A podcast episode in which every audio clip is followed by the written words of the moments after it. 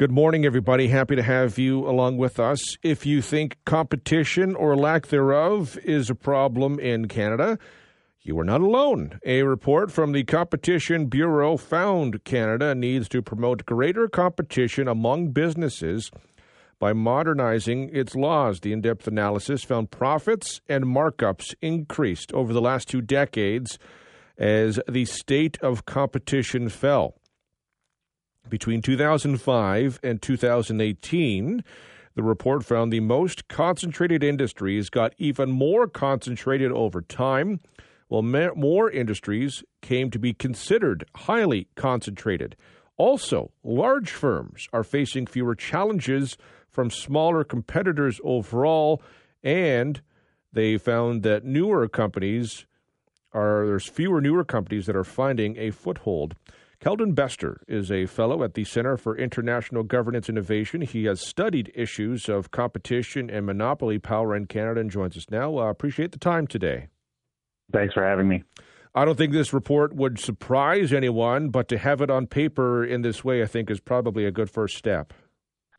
Absolutely. It's uh, important to know what we're dealing with uh, so that we can both dive deeper into specific areas of the economy and you know understand the direction we're headed in.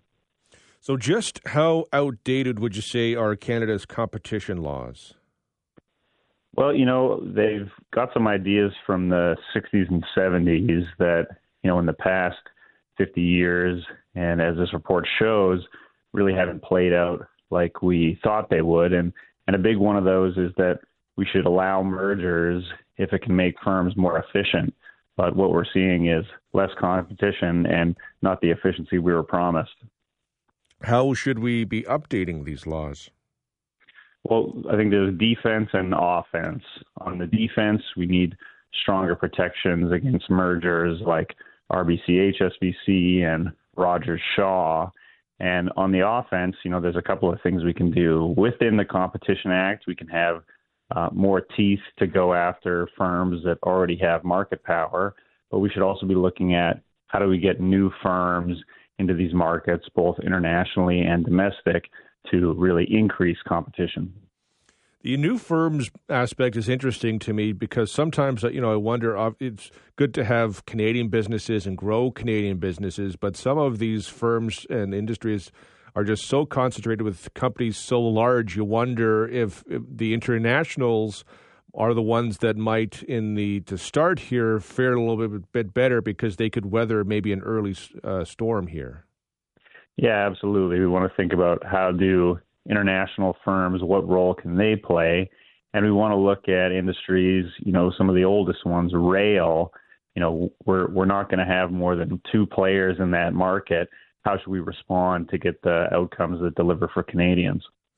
There's a lot of focus on food prices right now uh, and what can be done to help the everyday Canadian. I mean, there's no one thing that magically would uh, change everything and help everything, but I do wonder that that's one example of more competition in the grocery market could go a long way.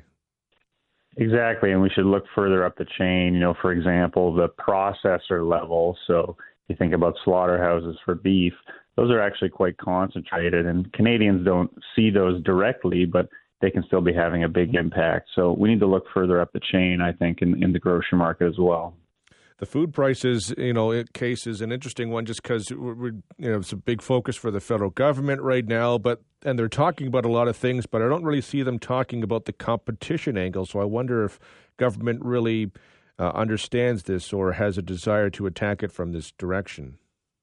Well, the federal government has introduced some initial amendments to our competition law um, with the grocery sector in mind, but what we're still waiting for is something a bit more comprehensive that uh, is more likely to generate uh, results for Canadians. It's more than uh, grocery, of course. I mean, media is another example. Uh, we've got, I mean, a lot of the big sectors, uh, banking, uh, airline. You mentioned rail, like everything. We've we've we've really let it kind of get to a point where there's really not a whole lot of competition, and as a result, we're paying more. Exactly, and so, like you said, there's no silver bullet, but changing how we think about these markets is the first step, and then finding out, you know, how do we get the best for Canadians considering where we are today. Uh, you know, it's a tough question, but it's it's one we need to answer. When we look at this, obviously we're we're looking at Canada right now. From your experience, like, are other countries dealing with these same kind of similar kind of questions as us? Yeah, you know, one country in particular, the United States, they're really ramping up the enforcement of their competition laws. Um, you know, not just against these, you know, Google and uh, Meta type companies, but uh, looking at you know agriculture and some of those more um, backbone industries that uh, that citizens rely on. So so Canada isn't alone in this, but we do have a unique challenge.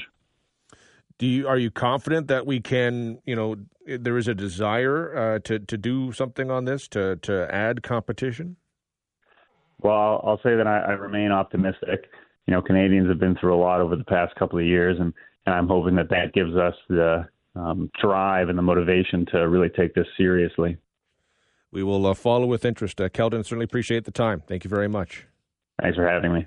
That's uh, Keldon Bester, fellow at the Center for International Governance Innovation. Uh, he has studied uh, competition and issues of competition and monopoly power in this country. So it's an interesting one. I mean, this report from uh, the Competition Bureau, especially when it you know relates to food prices, is one that could not be, I think, any better timed uh, based on uh, some of the discussions that are happening right now in terms uh, between the federal government and the grocers, and some of the, the discussions as they relate to uh, you know price matching. What are the uh, what are the grocery companies going to do when it comes to price freezes, discounts, and such? All of which are fine and good and dandy, but long term, does it change anything? and even some of the some of the aspects as it relates to food prices, and more than just grocery and food, but you know, Keldon mentioned uh, slaughterhouses also kind of concentrated as well. So there's it's like a, it's like a Russian doll where there's concentration within concentration within concentration, and uh, you and I end up paying more as a result. So hopefully, this report from the Competition Bureau, which found over the past 20 years uh, the state of competition fell, can be the catalyst to maybe starting to turn that around. So over the next 20 years, uh, competition grows.